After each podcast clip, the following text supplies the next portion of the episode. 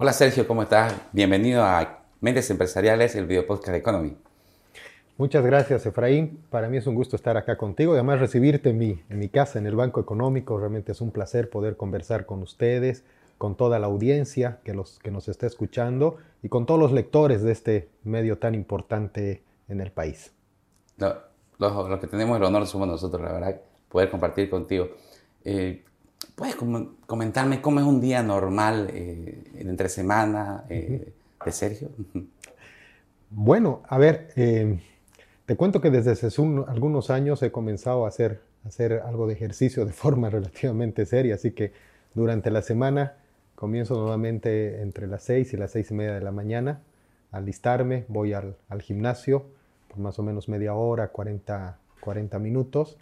Después me doy una, obviamente una ducha, desayuno y ya estoy acá en la, en la oficina a iniciar la, la jornada. Eh, bueno, las jornadas tienen de todo, ¿no? Tienen días que son muy rutinarios, donde sí. tienes que atender el día a día, otros días que, que, te, que te llenas de sorpresas y aparecen de todo tipo de cosas totalmente inesperadas. Ah, hay momentos que uno tiene que apagar incendios, eh, pero bueno, son... Lo importante de esta carrera, Efraín, es que uno no se aburre y cada día es diferente. Vienes con algo en mente y acabas haciendo algo completamente diferente porque la jornada te va llevando a otro tipo de cosas. Me ¿no? estabas comentando que hacías una, una disciplina deportiva que se llama Power Plate, ¿no? Comentame sí. un poquito qué consiste porque la verdad que es la primera vez que escucho eso. Sí, bueno, creo que no, no es tan nuevo. Ya se practica hace muchos años acá en, en Bolivia y a nivel internacional también hace... hace muchísimos años.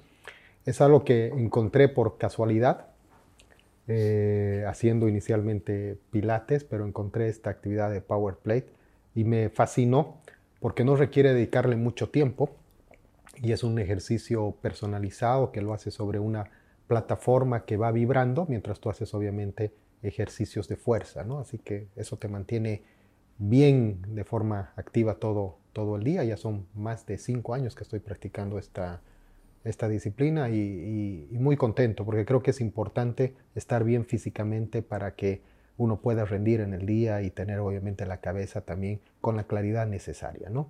Claro, el deporte sí. es, el deporte es fundamental. Es clave, la verdad que sí. Uh-huh. Nosotros obviamente nos interesan los negocios, los emprendimientos, pero detrás de ellos están los líderes. Uh-huh. En este caso estás tú, Sergio. Y bueno, la idea es conocerte, ¿no? Eh, ¿Dónde naciste? ¿Qué estudios hiciste? Y bueno, si eras uno de esos alumnos destacados o regulares, ¿cómo? A ver, eh, Efraín, yo he nacido en la ciudad de Cochabamba. Eh, hoy me considero un cruceño más. Ya son más de diez años que vivo en esta hermosa, en esta hermosa tierra. Realmente bendecido y agradecido por el recibimiento y la acogida que he tenido en la ciudad de Santa Cruz. He nacido en Cochabamba. Eh, estudié ahí, tanto el colegio como la universidad, hice una maestría. Comencé mi carrera en el sistema financiero también en la ciudad de, de Cochabamba. Y bueno, y después el destino me llevó eh, por otros países y hoy día estoy, estoy también acá en la ciudad de Santa Cruz, como te digo, contentísimo, ¿no? Me comentabas un poco antes de, de comenzar que eras uno de, de los mejores alumnos, ¿no? de, de, de tu colegio, de la universidad. ¿Cómo se logra eso? Porque, a ver, en este tiempo los papás tenemos un desafío grande para que los hijos realmente le pongan mucho empeño a los estudios. Mira, no, no sé cómo responderte eso, ¿no? Porque son cosas que se van, que se van, que se van dando, ¿no? Algo en mi personalidad, eh, yo me considero una persona muy competitiva, ¿no? Entonces, el, el ser competitivo hacía que, que siempre trataba de, de, de, de sobresalir y de dar lo, lo mejor, ¿no? Y en el colegio, bueno, me fue bastante... bastante bien. La verdad que era lo que podían haber llamado un estudiante medio corcho, aunque no me considero corcho, pero, yeah.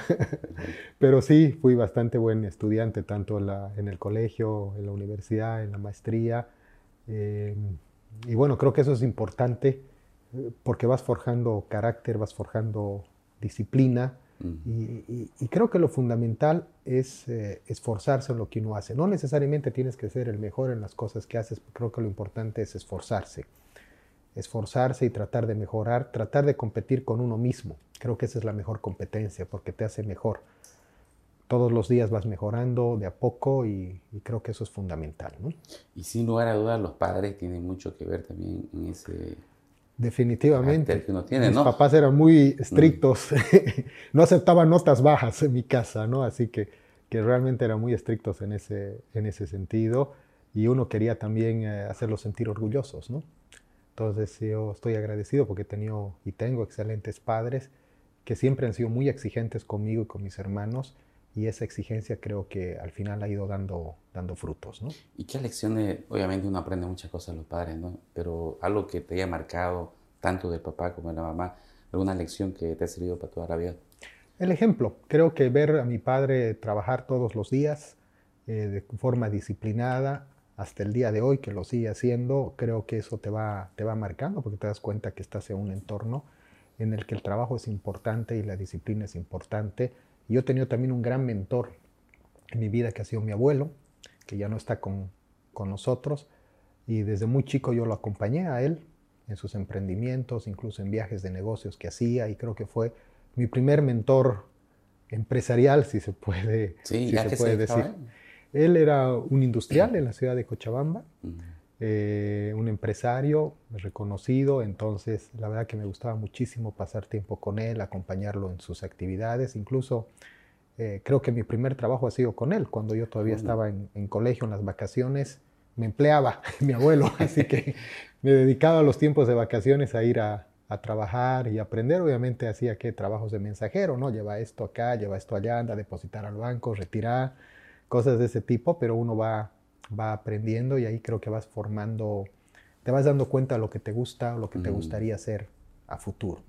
Algo que es muy interesante y no me vas a creer, yo quería estudiar medicina, creo que hasta casi salir bachiller. ¿Así como? ¿Y sí, cómo sí. fue ese cambio? No sé, fue un clic en la cabeza y de un día para el otro cambié de, de, de opinión y, y bueno, heme aquí y creo no haberme equivocado. Siempre me gustaron las matemáticas, las ciencias exactas, siempre fue mi, mi pasión eso, pero casi toda mi época de colegio yo tenía la idea de estudiar, estudiar otra cosa, ¿no? Y el momento de salir bachiller fue que hubo un, un cambio, esos inesperados, y decidí ingresar a Administración y Economía en la Universidad Católica, ¿no? Perfecto. ¿Y cuándo es que le agarras pasión a la banca, al, al mundo financiero?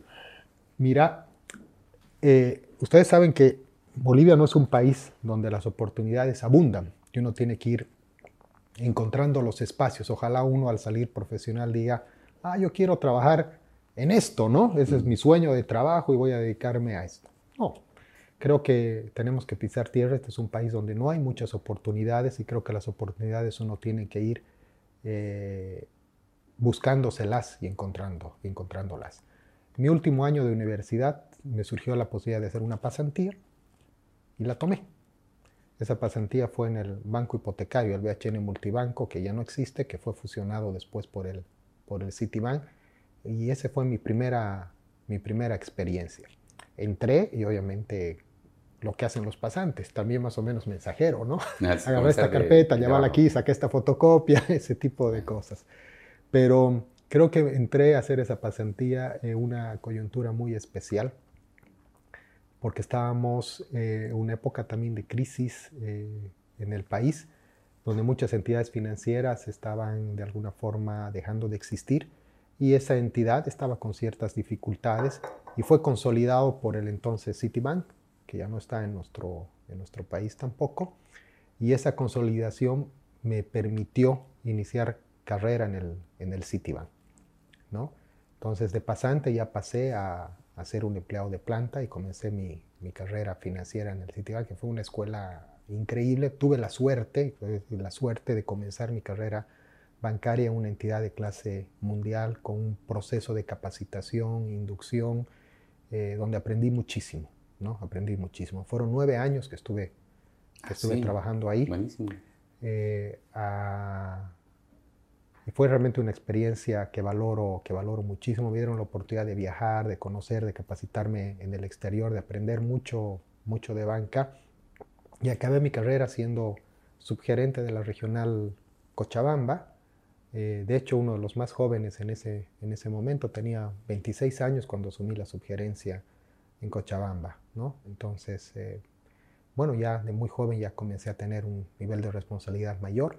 Como te digo, las cosas se fueron dando gracias a que era un banco que en ese momento estaba en, en, en proceso de crecimiento y había adquirido una entidad con dificultades, y obviamente a los que recién estábamos comenzando fueron a los que más oportunidades nos, nos dieron, ¿no? Así que fue una gran escuela. Yo siempre voy a estar muy agradecido con esta primera gran escuela, ¿no? No, eh, viendo tu perfil, eh, tienes también una especialidad en gerencia bancaria, ¿no? Así es. ¿Eso lo, lo hiciste en otra entidad? Sí, esa especialidad de gerencia bancaria la hice en Alemania, en Frankfurt. Eh, fueron tres años eh, muy duros porque la hice mientras trabajaba. Cuando el Citibank decide retirarse de, de Bolivia, eh, yo asumo la gerencia regional de Caja Los Andes en ese momento, un fondo financiero que en después Cochabamba. Se en Cochabamba, que después se transforma a Banco Los Andes eh, Procrédit. Yeah. Eh, ahí fue cuando me vine a vivir a Santa Cruz, porque después de un par de años de asumir la, la, la gerencia, paso a la Gerencia Nacional de Créditos aquí en la ciudad de, de Santa Cruz. Y en ese momento, eh, los dueños de este banco, que era un grupo alemán que se llama I P C, eh, eh, eligen a una persona de cada país donde tenía presencia el banco para hacer un curso de especialidad en Frankfurt. Yo fui elegido acá en Bolivia, la primera generación, y bueno, tengo que irme a Alemania. Entonces, fue un desafío, ¿no? el, el proceso era dos semanas en Alemania y cuatro semanas en Bolivia durante tres años. Más o menos hice como dieciocho viajes a Alemania en ese proceso, y durante las estadías en Alemania también hacíamos consultorías. Tuve la oportunidad de conocer muchísimos, muchísimos países donde estaba presente el, el grupo y trabajar con ellos. Pasé a la planilla también de la I P C. Y bueno, también fue otra gran experiencia porque pasé del mundo corporativo, que era el Citibank, de atender clientes muy grandes, empresas muy grandes, al microcrédito. Entonces, otro mundo, ¿no? Totalmente, totalmente mm. diferente. Fue una experiencia también muy, muy, gratif- muy gratificante en mi, en mi vida, en mi vida profesional. El tema de hacer microcrédito y conocer el otro extremo de la, de la banca, ¿no? Sí, me decías que también ese programa era complicado hacerlo, Era ¿no? complicado hacerlo. ¿Porque era uno de los pocos que terminaste en Latinoamérica? Sí, sí, sí, sí. De los latinoamericanos que fuimos en mi generación, fui el único que logró terminar el programa, porque era un programa muy demandante, porque lo hacías mientras trabajabas. Sí. Eh, y además que lo tenías que hacer en otro, en otro idioma, entonces tenías ciertas, ciertas complicaciones, incluso hasta de adaptación, ¿no? Hasta el jet lag, ¿no? Porque llegabas directo para hacer clases, sí, sin dormir, ¿no? Pero bueno, uno se va, se va acomodando y, y bueno, también fue una, una experiencia increíble porque, bueno, éramos veintiuna personas de veintiún países diferentes, desde África, Centroamérica, América del Sur, Europa, Europa del Este, Asia. Uh-huh. Entonces, el, el, el conocer gente de tanta cultura, estudiar con ellos, trabajar, fue también una experiencia de vida que te enriquece, que te enriquece un montón, ¿no? Si tuvieras que destacar tres habilidades tuyas, yo ahorita identifiqué una que es la disciplina, uh-huh, pero otras dos más, ¿cuáles serían? Eh, a ver, eh, yo me considero una persona muy empática, ¿ya? Siempre trato de ponerme en los zapatos del otro, del otro lado, entender las, las, eh, las circunstancias, y, y creo que me considero también un buen líder, ¿no? Eh, creo que soy una persona muy, muy abierta. De hecho, el estilo gerencial que tenemos aquí en el banco es de, es de puertas abiertas, y aquí la gente trabaja eh, con mucha comodidad, te diría, ¿no? Uh-huh. Con mucha comodidad. Entonces, creo que esas son un poco las características que, que tenemos, ¿no? Y algo que he visto en gente exitosa, ¿no? Gente que, que alcanza eh, lo que se planifica. Es eso, ¿no? De planificar con anticipación, o desde que uno está en el colegio, en la universidad, qué es lo que quiere ser en la vida. Uh-huh. No sé si tú soñabas realmente gerenciar un banco cuando eras joven, ¿no? Eh, estabas en la universidad, quizás. Mira, ya eh, trabajando, sí, por supuesto, uno se va poniendo metas y expectativas. Como te dije, en colegio yo tenía la idea de hacer algo completamente diferente a lo que acabé haciendo, ¿no? Pero ya cuando empecé a trabajar, por supuesto que uno aspira a crecer en lo que está haciendo, mm. y siempre me puse metas, eh, eh, metas importantes. Y, y la banca me apasionó. Y, y te conté hace un momento, mientras hablábamos, de que a veces uno no elige dónde trabajar. Yo tuve la suerte que el lugar donde me eligió a mí fue el lugar que me acabó gustando, ¿no? Y eso creo que es una, una, muchísima suerte, muchísima suerte, ¿no? Soy un apasionado de esto, de lo que, de lo que hago, lo que me gusta hacer. Eh, amo también la tecnología y la innovación. De hecho, algo que hemos hecho aquí en el banco es darle un giro a la innovación muy importante. Creo que Banco Económico hoy día está considerada como una de las entidades más innovadoras del país, con muchos reconocimientos también internacionales, y eso se debe al empuje y al estilo que le estamos poniendo y a la importancia que le damos a todo lo que tiene que ver con la, con la innovación y la experiencia del cliente, ¿no? Sí, la, la verdad que han sido premiados, pues, ¿no? Este, con, tanto por lo que es el B-Café, este, las innovaciones que hacen en la transformación digital. Eh, la verdad que todo el tiempo tiene que estar la banca haciendo este tipo de innovaciones para poder satisfacer la demanda, ¿no? Ustedes, mmm, ¿cuán, ¿cómo le puedo decir? ¿Cuánta importancia y hasta cuánto invierten en, en, en el aspecto tecnológico? En la innovación tecnológica como banco. Es, es increíblemente importante. Hoy día el canal de atención eh, más importante que tiene no solamente el Banco Económico, creo que todos los bancos, es esto. Este es el canal más importante, el celular. El móvil ha superado absolutamente todo. Ha superado la atención presencial, ha superado la web, ha superado absolutamente todo. El móvil se ha vuelto la agencia más importante de los bancos. Por, por lo tanto, ¿dónde tienes que poner todos los recursos? En mejorar esto, ¿no? Mm. En hacerlo, primero, cada vez más seguro. Porque nada sirve tener una aplicación que sea fácil de usar, que sea simpática, que sea cómoda, si no es segura, ¿no? Entonces, algo que tenemos que hacer con mucha responsabilidad todos los banqueros es invertir mucho dinero, mucho tiempo y mucha atención en brindarle a nuestros clientes transacciones seguras.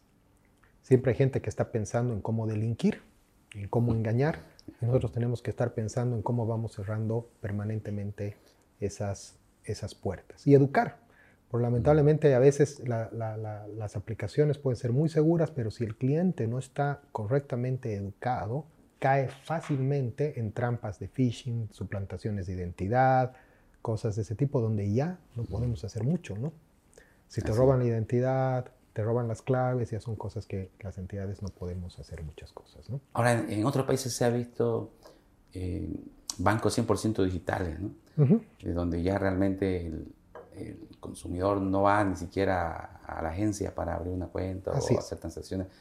¿En Bolivia será que es posible llegar a eso? Es totalmente posible. De hecho, hoy ya se está dando esa situación, no necesariamente con entidades cien por ciento digitales, pero todos los bancos tenemos las capacidades y las plataformas para ser cien por ciento digitales. Nosotros, en nuestro caso en particular, tú puedes abrir una, una cuenta sin venir al banco. Eso ya es cien por ciento digital. Puedes solicitar un crédito sin venir al banco. Es cien por ciento digital. Entonces, yo creo que acá los, los bancos somos entidades híbridas.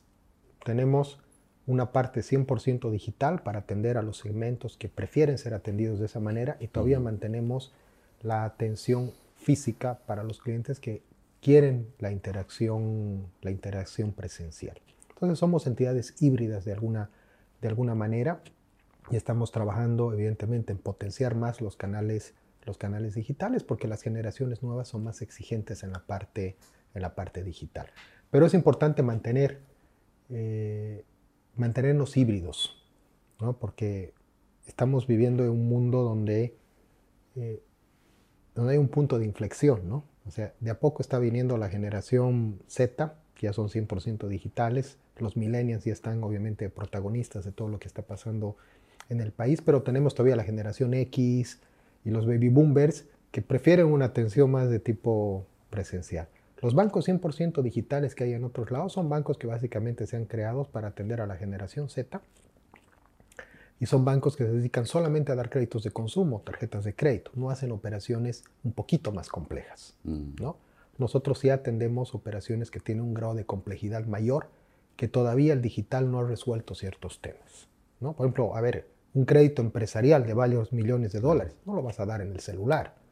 Requiere visitar las plantas de producción, requiere conocer al cliente, requiere entender los ciclos de negocio. Entonces, todavía hay un proceso de atención de atención híbrida. Un banco cien por ciento digital es básicamente un banco que solo hace consumo. ¿Y cómo ves el surgimiento de estas fintech, estas startups que se especializan en el mundo financiero? Me parece muy bien. Yo creo que es fundamental porque muchas de estas fintech además trabajan de la mano de las entidades financieras, acaban siendo socias, eh, se especializan en ciertos segmentos que nosotros no estamos especializados y obviamente nos ayudan a entender. Nosotros trabajamos con muchas fintech y nos dan soluciones en muchos, muchos aspectos. Lo, lo que sí es importante es que sí haya un proceso de regulación también en las fintech eh, para que no abusen, eh, sean seguras, y evidentemente la gente no sea engañada, ¿no? Claro. Eh, entonces hay de todo tipo de fintech y es importante que siempre exista un proceso de, de regulación. Yo no la veo como una competencia para el sistema financiero todavía acá en, el, en Bolivia. Mm. En otros países sí. Pero mientras exista una regulación correcta, justa y adecuada, me parece importantísimo que las fintech se desarrollen, crezcan, porque están obviamente copando y cubriendo necesidades que posiblemente los bancos no, no estemos haciendo, ¿no? Así es.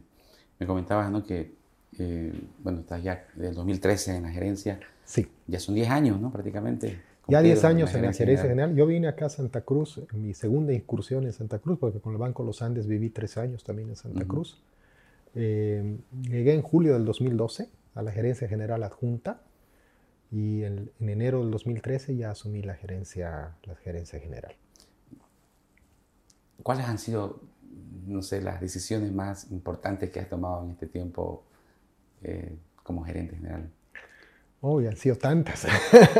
Sí. Bueno, han sido un montón de decisiones. Pero a ver, cosas que creo que han cambiado el rumbo de la entidad. El rumbo de la entidad ha sido el tema de la innovación. Eh, Dedicarle mucho tiempo a mejorar el tema tecnológico del, del banco y la innovación ha sido una de las decisiones más importantes que han cambiado el rumbo del, del banco. Internamente, mejoras de procesos que hemos hecho. Hemos establecido una de las primeras fábricas de crédito del sistema financiero boliviano. Creo que ha sido un cambio eh, fundamental acá en el Banco Económico, que pasamos de un sistema, de un proceso totalmente descentralizado a un proceso completamente centralizado que nos permitió uh-huh. mejorar eficiencias, tiempos, ahorrar gastos y obviamente estandarizar absolutamente, absolutamente todo. Eh, creo que esas han sido las decisiones más, más importantes que hemos tenido. Ah, y algo que, que si bien no tiene mucho que ver con el, con el negocio, pero que sí creo que fue muy importante al inicio uh-huh. de mi gestión acá fue el cambio de imagen, ¿no? Ah, perfecto. Que cambiamos la imagen del... del banco a la imagen que ustedes conocen actual, actualmente. Creo que ese también fue un cambio fundamental porque fue como que se inicia una nueva era uh-huh. en, esta, en esta entidad y creo que el logotipo, la forma de las letras, la, la pre, preponderancia del color rojo creo que mostraba lo que queríamos, lo que queríamos hacer. Un banco dinámico, un banco joven. Un banco obviamente que piensa mucho en lo que es la experiencia del cliente y las necesidades del cliente. ¿Y cómo es el estilo de, de liderazgo de Sergio? ¿Cómo le gusta liderar? Bueno, yo creo que esa, esa pregunta tal vez la deberíamos hacer a la gente que trabaja conmigo, pero a ver, lo que yo creo es que eh, a mí me gusta liderar haciendo las cosas, ¿ya? No soy una persona tanto de, de mandar, sino soy una persona más de, de hacer. Soy muy autónomo en los temas y me gusta meterme mucho en los, en los asuntos. A veces peco de meterme demasiado en los, en los temas, pero me gusta estar, estar ahí, ¿no? Eh, soy de puertas abiertas, como te había comentado. Eh, no me enojo con facilidad. Ya, ya. Qué bueno. Sí, pero, pero creo que soy una persona paciente, eh, pero evidentemente sí presiono. Soy muy... muy enfocado a los resultados.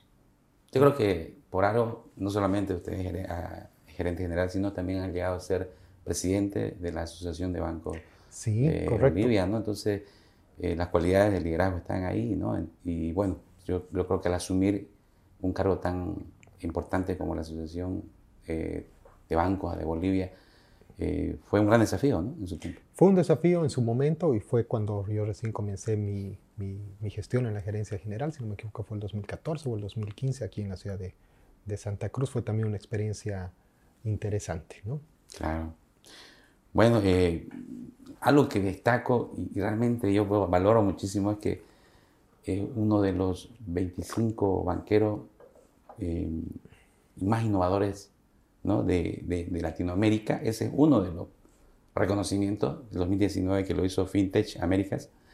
Eh, el año pasado también fue mencionado dentro de los cien líderes más innovadores del mundo, ¿no? Imagínense, ¿cómo, eh, ¿qué satisfacción siente usted al, al ser mencionado, al ser reconocido por estos premios internacionales? Eh, obviamente uno siente eh, mucho orgullo de lo que se está haciendo, de, de ver que, el, que las cosas eh, tienen un reconocimiento y tienen visibilidad hacia afuera. Eh, Creo que es fundamental que nosotros mostremos las cosas positivas, que hay un liderazgo positivo, que hay entidades que hacen bien las cosas en este país. Muchas veces salen noticias solamente malas de Bolivia y, y, y creo que estas cosas son importantes y, y nos motivan a todos, ¿no? Y ponernos a competir eh, con líderes y con entidades de otros, de otros lados, mostrar nuestros logros y ser reconocidos, creo que es fundamental. Y evidentemente nos pone, nos pone muy contentos todos estos... todos estos reconocimientos, pero siempre con los pies en la tierra, porque al final todas las cosas siempre son relativas, ¿no? Y eso creo que es importante, estar siempre con los pies en la, en la tierra. Y, y el problema de estos reconocimientos, ¿sabes cuál es? ¿Cuál? Que después tienes que pensar, a ver, ¿qué más haces para continuar ahí, ¿no? Para mantenerse. Para mantenerse, ¿no? Porque lo claro. importante no es ganarlo una vez o ser reconocido una vez, sino tratar de hacerlo todo el tiempo, porque eso te mantiene obviamente siempre mejorando y compitiendo, ¿no? Claro, como se dice, lo difícil no es llegar a la cima, sino mantenerse allá, mantenerse, ¿no? Mantenerse. Pero más que ello, yo creo que el ejemplo y la inspiración que usted puede dar a, los, a quienes están incursionando en la banca, ¿no? Uh-huh. ¿Qué, ¿Qué le diría usted a aquellos jóvenes que están saliendo de la universidad, entrando al, al mundo de la banca, eh, profesionales junior, ¿no? Este, uh-huh. que aspiran también alguna vez llegar a ser como usted? A ver, primero, tienen que saber si les gusta o no les gusta lo que están haciendo. Eso creo que es el, el motivo uno, ¿no?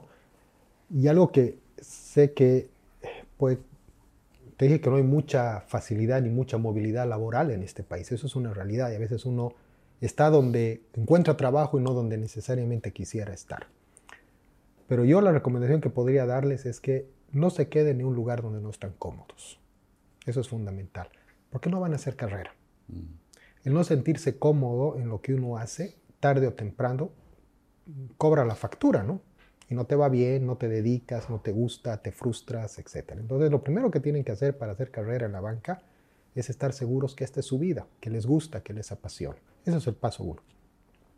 Segundo, paciencia. Las generaciones nuevas que ingresan, y eso nosotros notamos, se desesperan mucho por crecer muy rápido. Y esta es una carrera de... de paciencia, ¿no?